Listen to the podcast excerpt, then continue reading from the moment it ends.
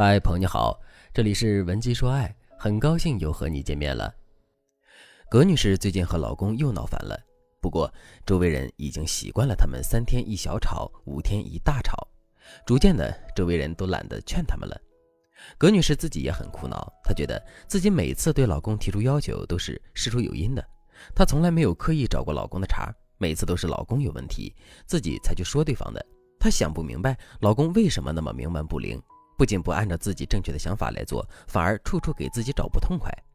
就比如说上周五，葛女士的闺蜜夫妇要来家里吃饭，葛女士从中午就开始准备，她让老公去处理一下鱼，结果老公嘴上说着好好好，马上来，可是两个小时过去了，他还是坐在沙发上看手机，葛女士就带着气故意没叫老公，结果到了下午四点多，老公手机没电了，她才起身问了一句：“哎，你让我干什么来着？”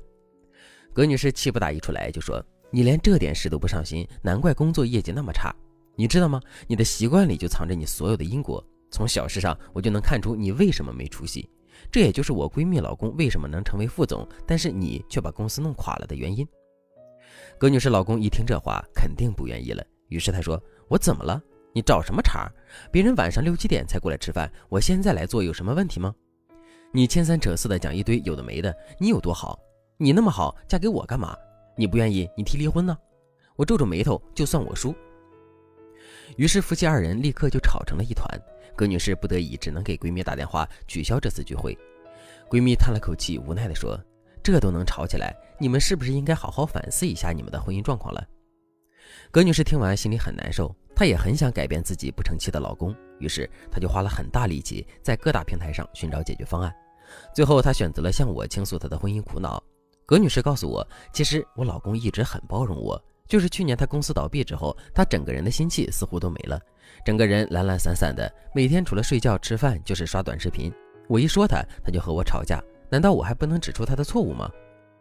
其实我很佩服葛女士能够在意识到婚姻出问题之后，主动寻找解决方案的做法。很多女人之所以在婚姻里过得不好，就是因为容易沉浸在自己的情绪里。我周围很多女生结婚之后遇到困难不会解决，只知道生闷气或者向伴侣发泄情绪，不仅婚姻没有变好，反而都气出了乳腺疾病，真的是得不偿失。而且夫妻经常吵架这件事情并不是一件小事，如果夫妻双方经常被指责的那个人性格敏感，那么对方很容易觉得你是在找事的那一方。有时候你们大吵一架，两个人都气得不行，但过后想想，让你们吵架的时间其实很小。也就是说，你们在情绪上的对抗远远高于你们对是非对错的捍卫。这种类型的吵架是最伤害婚姻的。而且很多时候，对方之所以知错不改，不是因为对方不在乎你、不在乎家，而是对方很讨厌你和他说话的语气和态度。只要你能改变一下你们的态度和处理问题的方式，你们的婚姻还是会非常幸福的。如果你也面临和老公经常吵架却不知道该怎么办的困局，那你赶紧添加微信。文姬零三三，文姬的全拼零三三，把那些让你烦难的问题全部交给我们，我们的专业导师会根据你和伴侣的具体情况，有针对性的改变你的婚姻状态。那如果你也面临着和葛女士类似的局面，你该怎么才能修复你们夫妻的关系呢？第一个技巧，摒弃错误的吵架话语。很多人在吵架的时候，之所以把夫妻双方的关系搞得那么僵，就是因为双方说的话太难听了。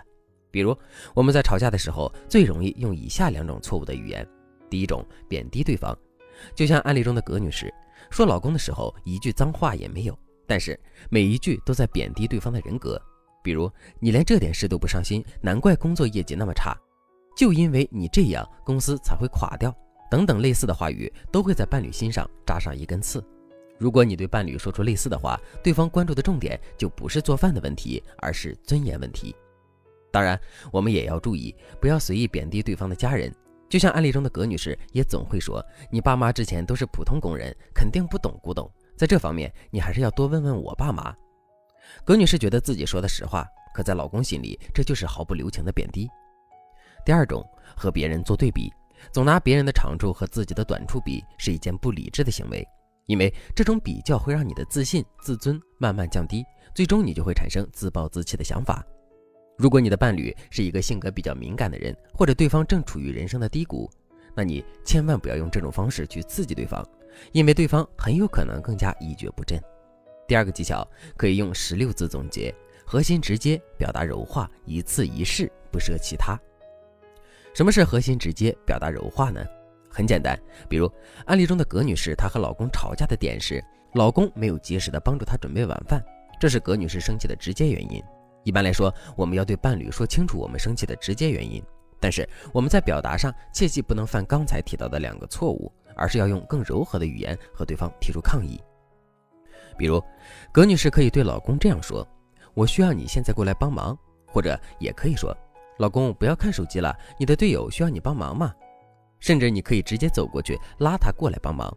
总之，你要记着，任何柔和的表达都比你生闷气、故意赌气要更有利于婚姻。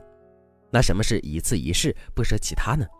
也就是说，你们在吵架的时候不会牵三扯四的提到闺蜜的老公、父母的状况，而是就事论事的讨论当前这件事，并且为了更有利于解决你们问题，你们最好做到每次都只因为一件事情吵架，不要积累很多事情一起吵。如果你和老公沟通的时候能践行以上提到的两点，那么你只要再学习一些吵架时沟通的技巧，就能够游刃有余地处理你们夫妻之间的关系了。如果正在听节目的你也想知道如何避免无效吵架，如何不让吵架影响夫妻关系的话，那你赶紧添加微信文姬零三三，文姬的全拼零三三，我们会帮你解决问题，让你的婚姻再无后顾之忧。好了，今天的内容就到这里了，感谢您的收听。您可以同时关注主播，内容更新将第一时间通知您。您也可以在评论区与我留言互动，每一条评论、每一次点赞、每一次分享，都是对我最大的支持。文姬说爱，迷茫情场，你的得力军师。